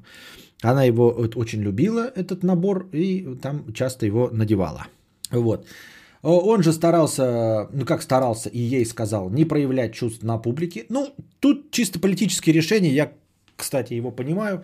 А, ну, в смысле, могу себе объяснить. Э, действительно, если ты придерживаешься э, плана, что на тебя смотрят э, униженные, оскорбленные женщины после военной Германии, то почему бы и действительно не троллить их и показывать им свою малолетнюю проблять? Почему бы ну, на людях держаться отстраненно? Вот. И он держался отстраненно. Что там еще-то, в принципе? О чем разговор-то? О чем разговор-то был? Для чего мы все это рассказываем? Не знаю для чего. В принципе, история нам всем известна, да? Потихоньку, э, сначала он встречался совсем уж прям секретно, да, э, потом э, чуть-чуть она разжилась. Сначала, значит, она жила вообще в другом городе, он в другом, и к ней время от времени, когда приезжал в Мюнхен, он к ней заезживал. Точнее, он приезжал в свою какую-то резиденцию, а за ней приезжал автомобиль, черный Мерседес, в котором сидели две телки, какие-то секретутки местные там из его рейхсканцелярии. И Аня садилась к ним, и для виду, в общем, в этом Мерседесе ехали три телки, ну и секретутки, и как бы одна из них секретутка, и просто едут в резиденцию Гитлеру, в общем, чтобы э, конспирация, блядь, израильский уровень, короче у них было. Дальше уже все стало получше. К 1935 году э, ей совсем немного лет, получается, 29 ей 17, 17 плюс, а, без калькулятора не обойтись, 6, это будет 23 примерно года. А, трехкомнатную хату э, ей оформил, где-то уже поблизости с собой, да, и туда к ней захаживал. Ну и э, бабки ей передавал при помощи своих там офицеров или кого там, дружбанов. Они, в общем, привозили ей конверты с бабками. Э, чтобы она себе ни в чем не отказывала, в общем. А уже потом э, расчехлил ей какой-то дом купил. Он ей еще и яхту купил, не сильно мощную. Э, у него было вообще в общем количестве около 40 яхт разной, разной степени. Естественно, они все достались победителям, и там Советскому Союзу. Вот яхта Евы Браун была, видимо, еще при жизни продана какому-то чуваку, он говорил, что яхта, конечно, своеобразная. Она не была особенно дорогой, богатой, да, там это не какая-то фешенебельная была. Просто хорошая, добротная яхта, но, конечно, с э, норовом, так скажем, в общем, не идеально построенная. Ну и художественно новый владелец этой яхты так романтично говорил, что она была очень похожа на свою хозяйку. В доме, уже после квартиры он купил ей дом, она, значит, все со вкусом обставила. Ну, со вкусом, как я понимаю, это уже потом э, пришедшие советские солдаты, солдаты, когда врывались и э, разносили все хуям, такие зашли, ебать, блядь, со вкусом. Ну и правильно. В общем, когда уже пришли союзные войска, они оценили вкус Евы Браун, которая уже давно лежала дохлая, с сгоревшим трупом, там где-то под эм, э, бункером Третьего Рейха. Э, у нее был один из первых телевизоров в доме у Евы Браун в 1935 году. Они его, конечно, не смотрели, потому что вещания это не было, но телевизор уже был. Вещания не было. Телеканалов не было, нихуя не было, но телевизор у них уже был. Так что стоял для красоты, там пылился. Вот она, одна из первых на него, значит, это тюлечку повесила. Сама вышила ее белую, повесила, чтобы, значит, не пылилась, чтобы кинескоп не садился. Поэтому не включали его, конечно. А, все это было секретно, знала только совсем уж прям очень близкий круг Гитлера знал о том, что вот Ева есть, и он ей прессовывает. Это мы сейчас все это знаем, потому что все легко, все открыто. А тогда все это было дико секретно. Единственное, где вообще упоминается Ева в э, документах, это в завещании от 2 мая 1938 года. Он там что-то ей там что-то там пере, это, э, давал, а все остальное она больше нигде не упоминается. Э, письма свои ей. Ну, тогда все писали от руки. Он то ли сжег, то ли кому-то приказал сжечь. Ну, в общем, короче, письма от Гитлера Еве Браун или от нее ему. Короче, какие-то его письма не сохранились, потому что он приказал их уничтожить, и их уничтожили. А она хранила все, что он ей писал. Так что какие-то письма там что-то остались, но половина, естественно, не осталась. Вот, потом у них был какой-то совместный э, э место резиденции, у него было Бергхоф, где он отдыхал, и оно было достаточно отдаленно от всего, туда привозили эту Ео Браун, и там они уже могли не скрываться. В общем, там ближайший круг все знал, но в целом э, посторонних глаз не было. Э, отношения у них были возвышенные. Она, чтобы великолепному мужчине Гитлеру не наскучила, по дню переодевалась раз 6-7, меняла туалеты. Вот. А то Гитлеру тут смотрит, такой вот одна ходит, что-то мне, блядь, твое платье наскучило. Вот, и иди переодевайся. И она бежала, значит, и одевала другой наряд. Ей было, о, ему было скучно. Хотя не знаю, может ему не было скучно, может это она переодевалась, думая, что ему скучно, а ему на самом деле не было скучно. В рот их ебет, блядь, этих нацистов нахуй. Вот такие вот дела. А, в итоге э, что? В итоге ничего. А, писал письма ей, по рассказам каких-то подружек или чего-то там ей писал письма, звонил. Но она в своих дневниках писала, что ей, конечно, внимания недостаточно, что вот он может молчать там по месяцу, по два. Это сейчас в современном мире, он там ей в WhatsApp бы там смайлик послал, и она бы, бля, радостная была там раз в три дня. А тогда надо было писать от руки, это же, блядь, ты государственный деятель, занятый, и так, блядь, строчишь, то, то тому послу, то сему послу, а тут еще ей надо блин, хуярить какие-то романтические смс-ки, нахуй оно надо, короче. Ну, в общем, она была недовольна. Он ее ревновал, не слабо э, контролировал, ей не разрешалось, значит, э, пить, курить, веселиться, э, танцевать с другими мужчинами. Тем не менее, она при этом как-то умудрялась... Э, устраивать вечеринки, в которые приходили ее подружки, там мужчины, они ее употребляли, в смысле алкоголь и табакокурением занимались, но ну, она же не могла, наверное, это скрыть, так что за ней наверняка какие-то следили люди. В общем, он ей это запрещал. Ну и в конечном итоге она тоже, конечно, хотела и мечтала, чтобы он на ней поженился, ну и он на ней поженился. Ну, надо сказать, что, честно говоря, тоже с точки зрения... Ну, Гитлер же был вообще отвратительная личность, подонок, мерзавец, да, и вообще антихрист. Ну и в целом, как человеческое, это тоже, наверное, говнецо. Хотя тоже как говнецо. Вот он же был женат на Германии, по-честному-то, да. А, хотел все лучшего для своей страны, своего народа. Но в итоге он сдался, да, и поженился над ней, э, на ней Э, за сутки до самоубийства. То есть уже когда понятно было, что все потерпели фиаско, он как бы согласился, и они поженились. И их э, расписал Йозеф Геббельс 29 апреля 1945 года. В браке они прожили 36 часов, а потом покончили с собой. То есть у них наверняка уже был план, он же, наверное, ее не обманул и не сказал, типа, мы сейчас поженимся и проживем с тобой счастливо. А потом на следующий день такой, ой, что-то все-таки не получается, пожалуй, нам придется сдохнуть. Да? Наверняка же не так было. Наверняка она тоже догадывалась, что если мы сейчас поженимся, то, в общем-то, нам недолго осталось вместе прожить. А, не знаю, как она к этому относилась. Вот. Эм, в целом. Не знаю, насколько она ждала этого брака и была ли счастлива в последний э, день, в первый день э, своей женитьбы вот, можно сказать, в медовый месяц, осознавая, что страна рушится, и не просто страна, а страна, которой управлял твой э, избранник. И она не просто рушится, а как бы перестает существовать. Понимаете? То есть вы не просто проигрываете войну, в которой придут, э, вот, ну, к одному королю придет другой король и заточит тебя в темнице – а твой народ просто будет вместо того, чтобы жить под твоим гнетом, будет жить под гнетом другого короля. А потом рано или поздно все ассимилируются и все будет хорошо. Нет, ты строил какую-то империю, ее, ну, типа, ее разрушат вообще на, на, под основание. Потому что будут уничтожать ваше мировоззрение, которое было в корне неверно. Мы, естественно, осуждаем национализм и все остальное. Мы говорим просто вот с человеческой точки зрения. Э, вы не просто проигрываете войну, мы, но все равно мы будем верить, да, там типа мы проиграли войну, но будем верить. Нет, нет, вы не проигрываете войну. Э, вашу точку зрения, ваше мировоззрение будут истреблять.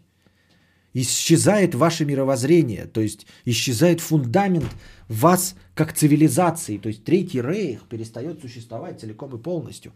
И ты вышла замуж за этого человека, который все это строил и просрал все полимеры за сутки до того. А зачем? Зачем? Они были какими-то истинно верующими, да, чтобы в бра... чтобы, в... я не знаю, или что? Если они были истинно верующими, неужели он все равно не понимал в глубине души, занимаясь э, своими непотребствами, да, э, вот этим геноцидом евреев, Неужели он не понимал, что он в рай не попадет? Ну, по, предположим, что он был какой-то набожный христианин, да? Но ты же все равно в душе э, осознаешь, э, где ты и что накосячил, правильно? Ты же понимаешь, что вы в раю не встретитесь из-за того, что вы вот брак устроили. А для чего этот брак тогда был? Кому? Если вы атеисты, то нахуя вот этот последний, в последний день брак? Если она хотела, и это последний ей подарок такой, почему ты не сделал этот подарок раньше? Непонятно, непонятно. Но, видать, хотелось чего-то, чего не могли позволить себе. А зачем вообще тогда быть государством, если ты не можешь, если ты не можешь жениться на телке, которую любишь и которая любит тебя? Зачем вообще было это все нужно? Вот он нам рассказывает, знаете, э, историю Ромео и Джульетты. Они не могли справиться, они друг друга любили, но им все мешало, да? Все были против. Все просто были против. Или ты король, да, и э, не можешь жениться на женщине, которая тебя не любит. Ты можешь ее взять в рабство, вот, нарядить ее э, в золотые одежды, посадить в золотую клетку, но она все равно тебя не будет любить. А смысл вот этой власти, такой безоговорочной власти, и ты даже не женат, понимаете, я не мог уйти от жены там своей, да, потому что она больная, надо было за ней ухаживать, надо было не портить ей нервы. Нет, ты не был женат. Не думаю, что он растерял бы какой-то электорат. Какой электорат? Он был диктатор. У него электората не было. Выборы никто не проводил. Начиная с какого там, 30 какого года, да? Вот примерно с тех годов 29-го в никаких выборах он не участвовал. Он не мог проиграть, типа, ой, женщины все расстроились, что он плохой, э, что он не будет их любовником, и поэтому за него не проголосовали. Не было никаких выборов. Ты диктатор, ты диктуешь. И у тебя есть женщина, которая в тебя влюблена. И ты ее любишь. Нахуя быть диктатором, если ты не можешь пожениться на ней? Только если ты не хочешь жениться. Вот он какой ответ, дорогие друзья. Вот он какой ответ на самом деле. То есть,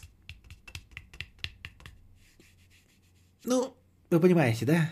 Он не хотел просто жениться.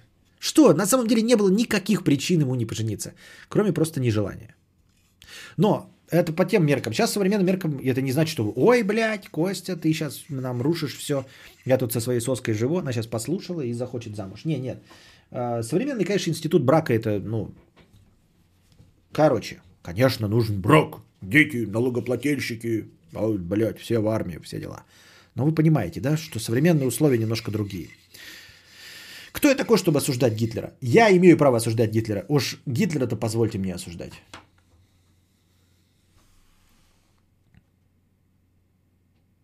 Не факт, чтобы его любили без власти. Вон думаешь, э, так, э, не факт, что его любили бы без власти. Вот э, этот, кстати, разговор, да, я уже его э, озвучивал эту тему, э, про то, что женщины любят, оу,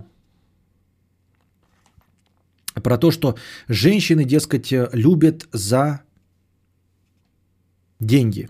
Да? И я говорил, что ничего в этом плохого не вижу. За деньги, за власть и остальное. Я просто не понимаю, а за что тогда любить? За что тогда любить? Вот когда э, какое-то школьное петушье, типа, ой, бабы, все падки на деньги, на положение, на успех. А на что она должна быть падкая? Вот ты просто объясни мне, если представить себе, что ты когда говоришь, что женщина не за, ну, за что-то, ты подразумеваешь, что она должна за что-то другое. Я вот придерживаюсь того, что любовь это, блядь, ну, непредсказуемая канитель. Ну, если она существует, то она непредсказуемая. Это просто лотерея. Ты можешь влюбиться вот как любовь зла, полюбишь и козла.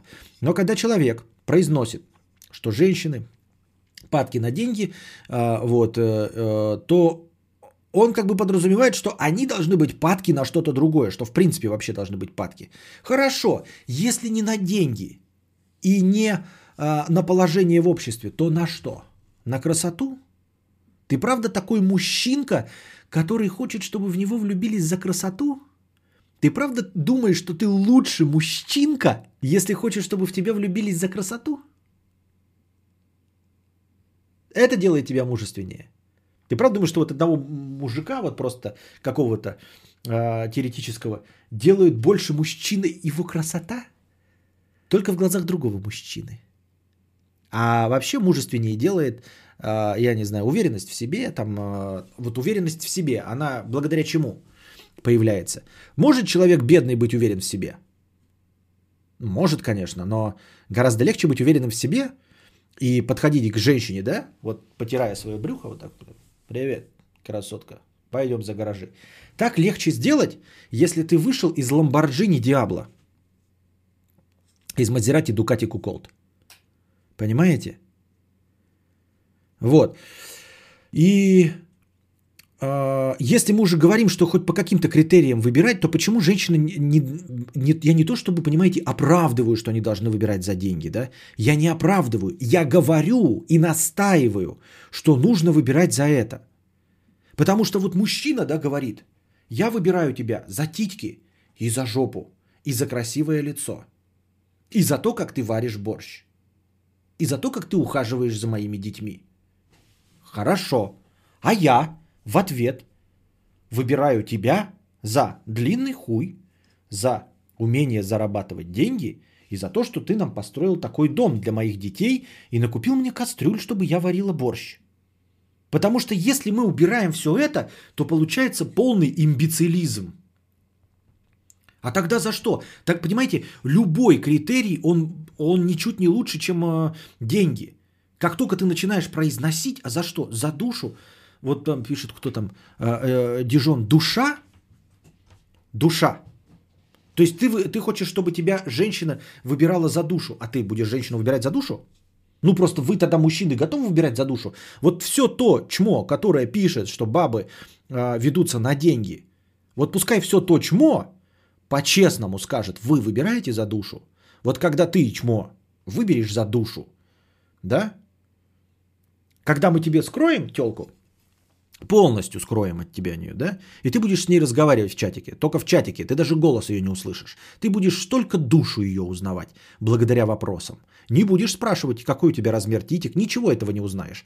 Будешь задавать вопросы по литературе, по кино. Играет ли она, блядь, в Sony PlayStation. И будешь по душе выбирать. Вот когда ты будешь, сука, по душе выбирать, тогда женщина тебя тоже будет выбирать по душе. А ты, меркантильная мразь, сука, выбираешь себе симпатичную наебала, с титьками, с талией, какого-то там до 45 килограмм веса, с какой-то там определенной жопой, с определенным длиной волос. И чё-то, сука, недоволен, что она тебя выбирает за деньги. Ты хочешь, чтобы она тебя выбирала тоже по толщине и мускулистости жопы и по величине грудей? Так у тебя и грудей нет, ты их не накачал, и жопу ты не накачал, и талию ты не накачал, и умнее и интереснее ты не стал, и ебало у тебя некрасивое. Почему ты вот выбираешь это и хочешь по каким критериям? Так еще бы, знаете, по тем критериям, хотя, по которым он сам выбирает, вот хотя бы по этим же критериям бы соответствовал. Вот если ты хочешь сисястую, да, и жопастую, ну будь тогда сам сисястым и жопастым. Ну хотя бы там кубики тогда пресса. Если ты сам смотришь на внешность, ну убеди, бери тогда своими кубиками пресса. Так у тебя же их тоже нет. Хули ты недоволен, я не понял. Поэтому либо мы признаемся, что женщины и мужчины влюбляются, если мы говорим о чистой, э, как это, хочешь большой, но чистой любви, если мы говорим о большой чистой любви, то она просто рандом. Никак не связанная ни с внешностью, ни с деньгами, ни с чем. Но если мы говорим хоть о какой-то адекватности, да, то есть прежде всего на что смотрит женщина и на что прежде всего смотрит мужчина, мы вдруг обнаруживаем, что мужчина прежде всего смотрит на ебальничек, который достался девочке, давайте смотреть правде в глаза, от мамы с папой. Она нихуя для этого не приложила никаких усилий. Просто генетика. И просто вот либо мужчинке понравился ее ебальничек, либо не понравился ее ебальничек. Почему ты, сука, блядь, недоволен тем, что она выбирает тебя за деньги? Ты на это хотя бы повлиять можешь. А она вот на ебальничек свой уже повлиять не может никак.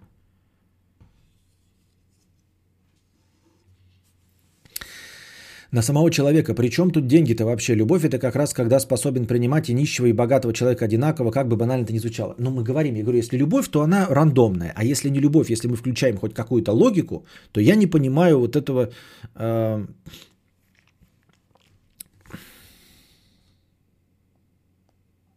не понимаю вот этого нежелания э, подчиняться законам экономики. Просто не понимаю. На слове «мужчинки» у Кости прорезался голос из преисподней. Все мы любим красивые сиськи, упругую попу, но как баба хочет, чтобы мужик умел зарабатывать 2 рубля. У, шлюха, да-да-да, вот, вот, в короткой фразе это именно вот это я имею в виду, да. То есть то, что мы все выбираем просто по критериям э, сисек, жопы и красивой мордашки, это ничего. Так я и говорю, вот и каждое чмо, которое вот жалуется на то, что бабы э, деньги, на что ты смотришь? Ты хоть раз на душу-то взглянул на то, что не связано с мирским, с приземленным?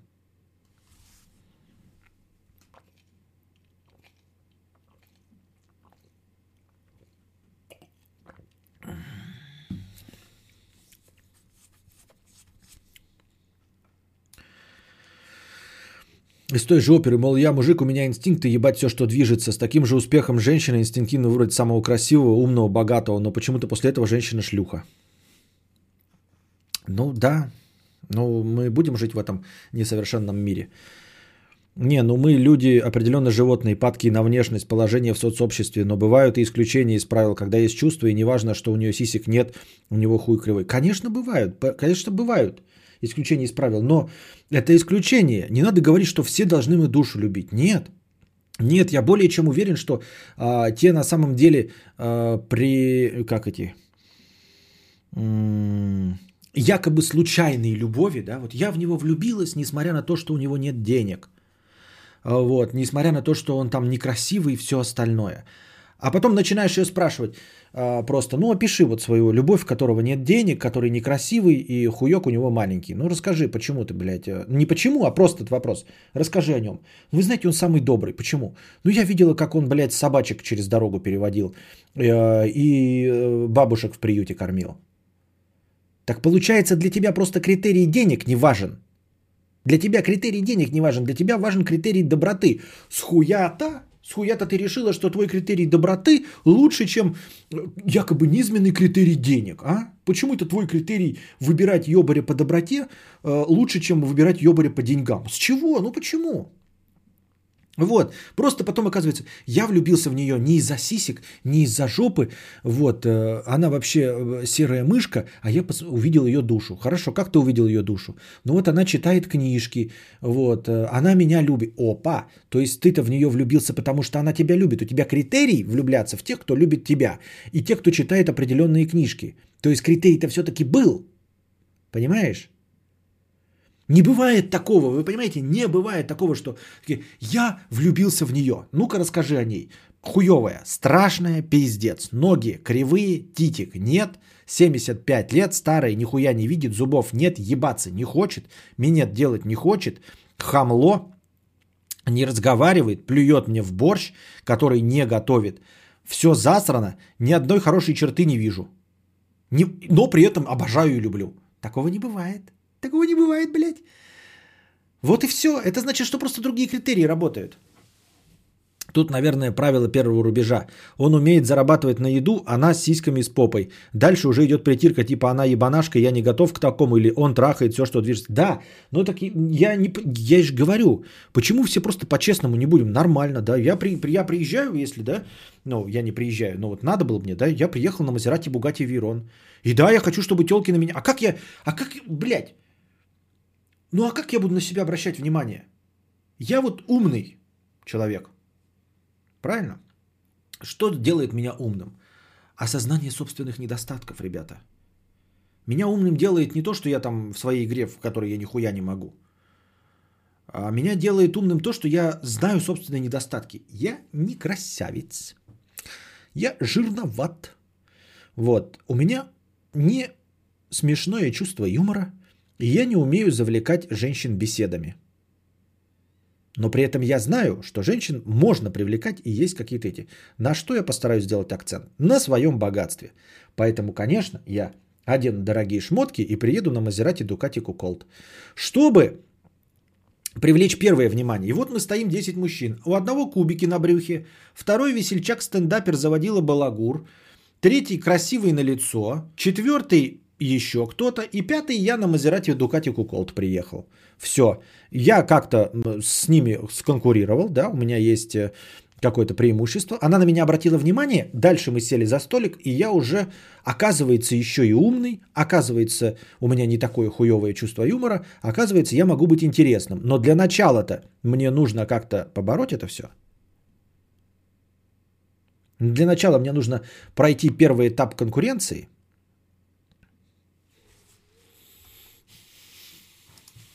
Плюет мне в борщ, который не готовит. Да. Фон золотых цитат. Я не Шахерезада. Смешное чувство юмора.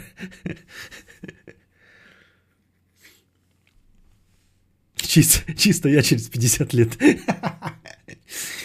Ой.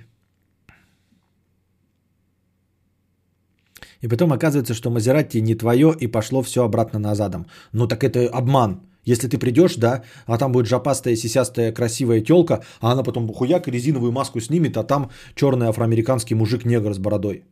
Это вот такого же уровня обман будет, и ты тоже не захочешь с ним трахаться, если такого будет уровня обман. Генели 997 рублей. Константин, где же хэштег ауди подкастов «Страдаю»? Что мы можем сделать для ускорения его процесса? Ничего не можете сделать. Так. Евгений накидал 5 донатов. 100, 100, 50, 50, 50, вместо того, чтобы кинуть одним куском текстов. Я читаю снизу, потому что учитесь, ребята. У нас есть, можно было за 300 рублей кинуть нормально простыню текста, чтобы она читабельная была. Сейчас это, я не знаю, что это такое. Привет, давно близко общаюсь с человеком, который любит навязывать свою точку зрения. Критикует за то, что я не читаю худ литературу, что беру деньги от родителей, а, что не хочу общаться с неприятными для меня людьми. Нахуй этого человека и все, больше с ним не общайся, не дружи, все, разговор окончен. И все.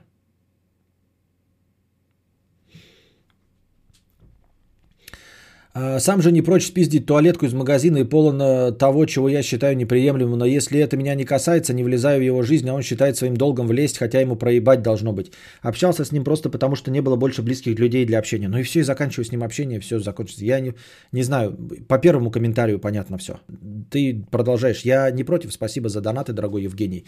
Но чтобы что, зачем и почему. По первому комментарию, по первому сообщению уже понятно, что за человек, и все, заканчиваем с ним общение, перестаем с ним дружить. Все, конец. Добро пожаловать. Будьте здрасте. А, на самоизоляции много семей поняли, что не созданы друг, для друга, казалось бы. Это, кстати, вот хуевое а, э, объяснение и то, что а, будет куча разводов после этого карантина, это вообще ни о чем не говорит. Нет, ребята, это ни о чем не говорит и ни в коем случае это не критика ни семей, ничего. Потому что Семья – это не держаться за ручку круглые сутки. Понимаешь? У всех семьи бывают разные. Кстати, Гитлер и Ева Браун а, огромную часть времени, тут я забыл вам сказать, спали в разных постелях. Вот. Современные какие-то семьи есть тоже. Не только которые в разных постелях есть, а которые живут в разных квартирах. Вот. И при этом даже э, замужем. Кто же, блядь, кто-то из звезд, я недавно читал новость, и типа а, из американских звезд. По-моему, даже Кейли Куока, что ли, которая вот из теории большого взрыва телка. Возможно, но могу ошибаться. И там, значит, промелькнула новость типа, мы из-за карантина таки решили съехаться. И все такие, в смысле съехаться? Вы уже там два года женаты. Они два года женаты и живут в разных квартирах. Ну, типа, они встречаются, когда им удобно, трахаются, когда им удобно, захотели себя э, скрепить узами брака. В чем проблема? Понимаете, это опять ваши критерии и навязывание того, что кто-то должен там держаться за ручку обязательно, смотреть друг другу в глаза, когда кушают, понимаете? Это все в 16 лет, ребята, обязательно этим занимайтесь, если вы молоды и полны силы, хотите максимальной близости 24 часа в сутки, это тоже нужно пережить, это нужно э, присытиться, все нормально. Меня, я ни в коем случае вас не осуждаю. Я просто к тому, что семья, она э, не про то, как должно быть а про то, когда э, нескольким людям комфортно вместе. И они знают, как друг другу комфортно и как друг другу не мешать.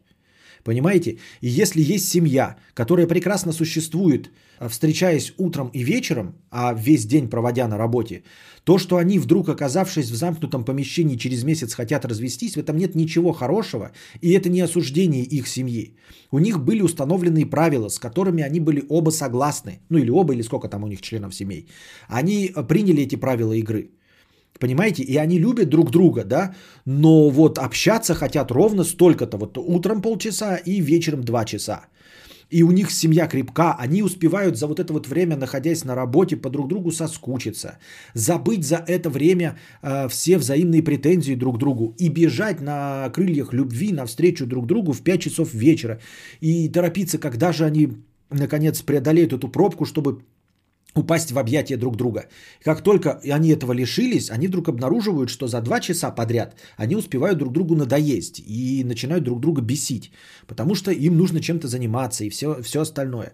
И это может привести к действительно нестандартная ситуация их к разводу.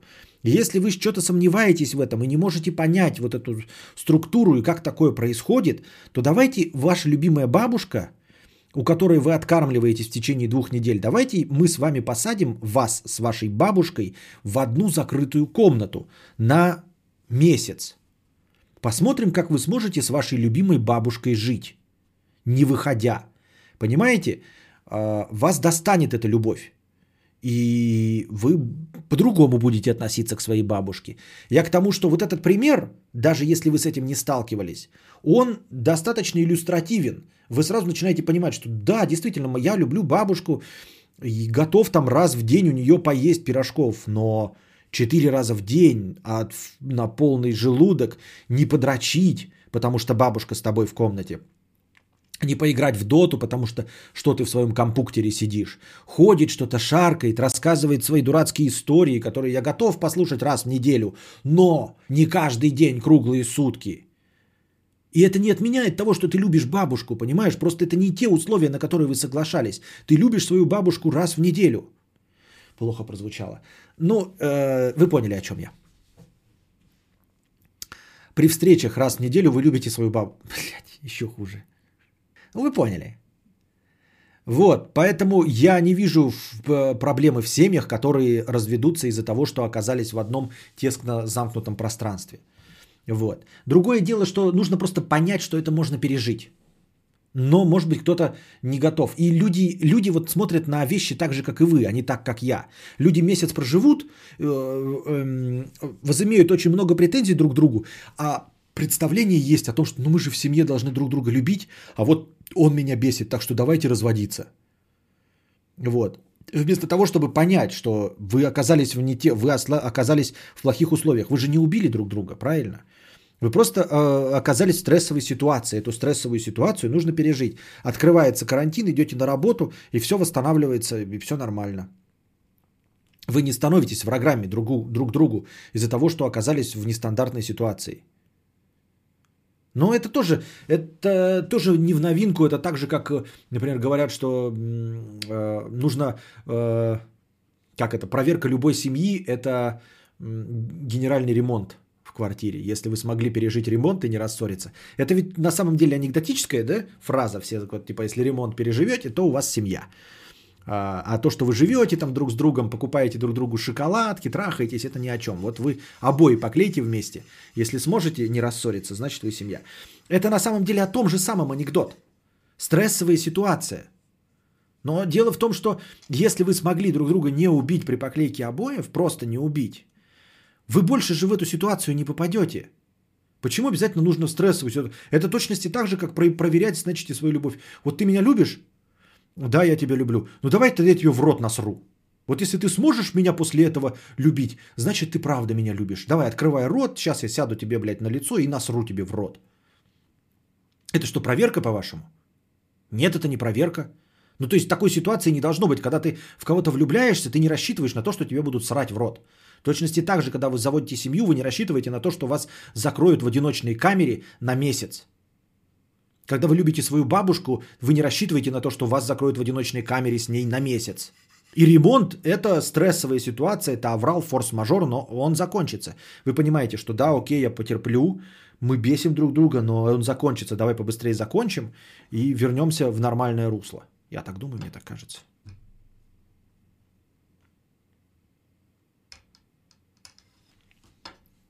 Вот я люблю шашлык, но есть только шашлык каждый день, хотя бы неделю я не могу и не смогу. С людьми также примерно. Так вот да, еще и правильный пример Jay-Z 1995.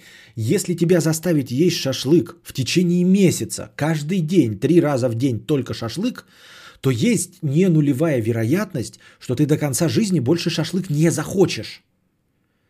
В этом и вся мякотка, что ты можешь его не захотеть больше никогда – причем смотри, вот сколько ты за 30 дней? 30 дней по 3 раза в день, например. Да 30 на 3, 90 раз поешь шашлык. В жизни своей, если ты будешь есть его размеренно, этот шашлык, ты ешь, съешь его гораздо больше, чем 90 раз. Гораздо больше, чем 90 раз. А тысячу раз, может быть, съешь шашлык. И не разлюбишь его до конца своих дней. Но стоит тебя заставить подряд съесть 90 шашлыков в течение 30 дней, ты его возненавидишь и не будешь есть. Разве это сделало шашлык хуже? Сделало тебя хуже? Сделало твои отношения с шашлыком хуже? Ну да. Но только никто из вас в этом не виноват. Ни ты, ни шашлык. Ни ты, ни шашлык не виноваты в этом. Смотрю с отставанием в час, несколько раз проскочило слово «долина», но я не услышал «Долина, чудная долина».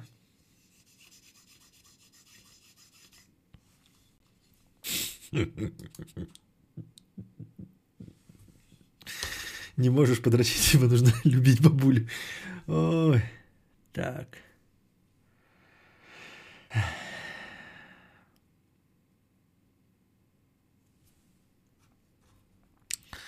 Спустя время... И... Так. Евгений, 100 рублей. Спустя время нашел и нормальных друзей, и вот сейчас после очередной доебки не общаюсь с ним уже третью неделю и не планирую больше общаться, но внутри чувствую сквозь все мои доказательства самому себе, что он не прав. Я чувствую, что на самом деле он прав, и я неудачник, а он великий мыслитель, и надо его слушать. Что? Очень странная ситуация. Впервые такое слышу. Впервые такое слышу. Смотрите, он говорит, что друг у него, да, доебывает своими советами. Общаюсь э, с близко с человеком, который любит навязывать свою точку зрения. Критикует за то, что я не читаю худлит. Окей, дальше он пишет. Сам не прочь спиздить туалетку из магаза и полон того, что я считаю неприемлемым. Спустя время нашел нормальных друзей. Вот сейчас после очередной доебки не общаюсь с ним уже три недели и не планирую больше общаться, но внутри чувствую сквозь все мои доказательства самому себе, что он не прав. Я чувствую, что на самом деле он прав, и я неудачник, а он великий мыслитель, и его надо слушать.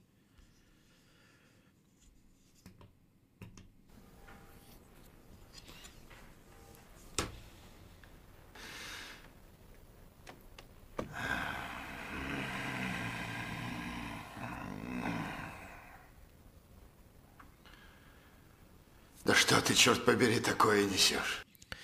Друзья выбираются не по принципу, а, правы они или нет, великие они мыслители или нет.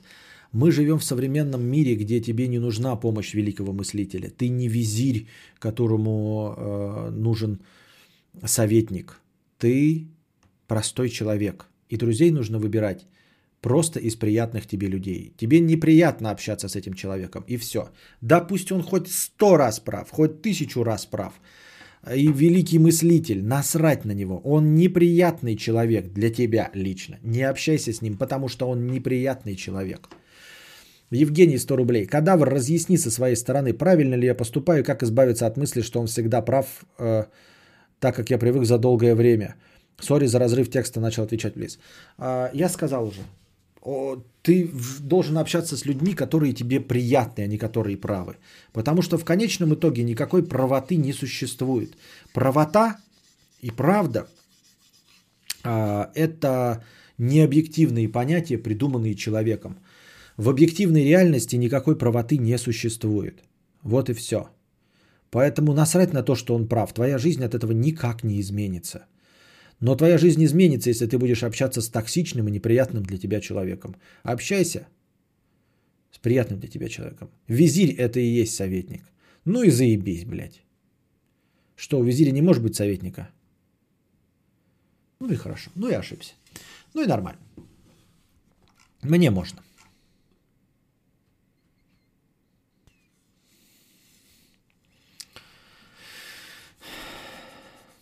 Правильная правда. Правильная правда. Великий мыслитель тырит туалетку. Да, великий мыслитель тырит туалетку. Прям я там чувствую великий мыслитель. Скорее всего, это великий мыслитель, э, э, знаете, какую-нибудь пизданул, какую-нибудь хуйню, по типу того, что доллар будет э, обязательно расти. И, а тот такой, нет, нет, блядь, я верю в рубль. А потом оказалось, что доллар растет. И он такой, нихуя ты гений, ебать тебя в сраку. Нихуя ты, ебать, тебя в сраку гений. Опять у меня камера почему-то кажется мне, что боком, а на самом деле не боком. Ты боком или не боком? Не понимаю. Не понимаю, блядь, как ты стоишь. Не туда. Долина ч... На... Ну вот, блядь, боком же. Хуль ты боком-то, а? Советник для советника. Че ты боком-то, блядь? Я тебя нормально же ставил, блядь. Чудовище, сука.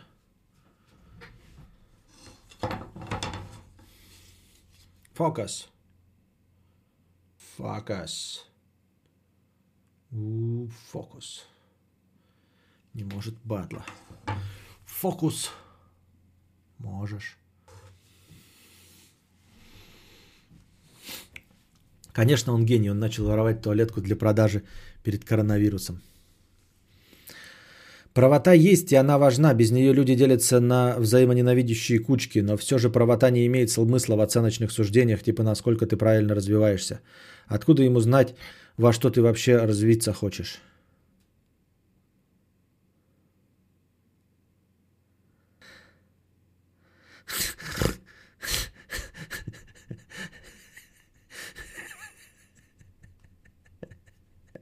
Что за ноутбук, ноутбук на заднем плане? Пицца Edition. Да-да-да, картонный ноутбук Пицца Edition. Это я когда э, бегу, вот э, мне, чтобы приятнее было бежать, я типа ноутбук открываю. Вот я ноутбук открываю, а там пицца. Я бегу типа к пицце.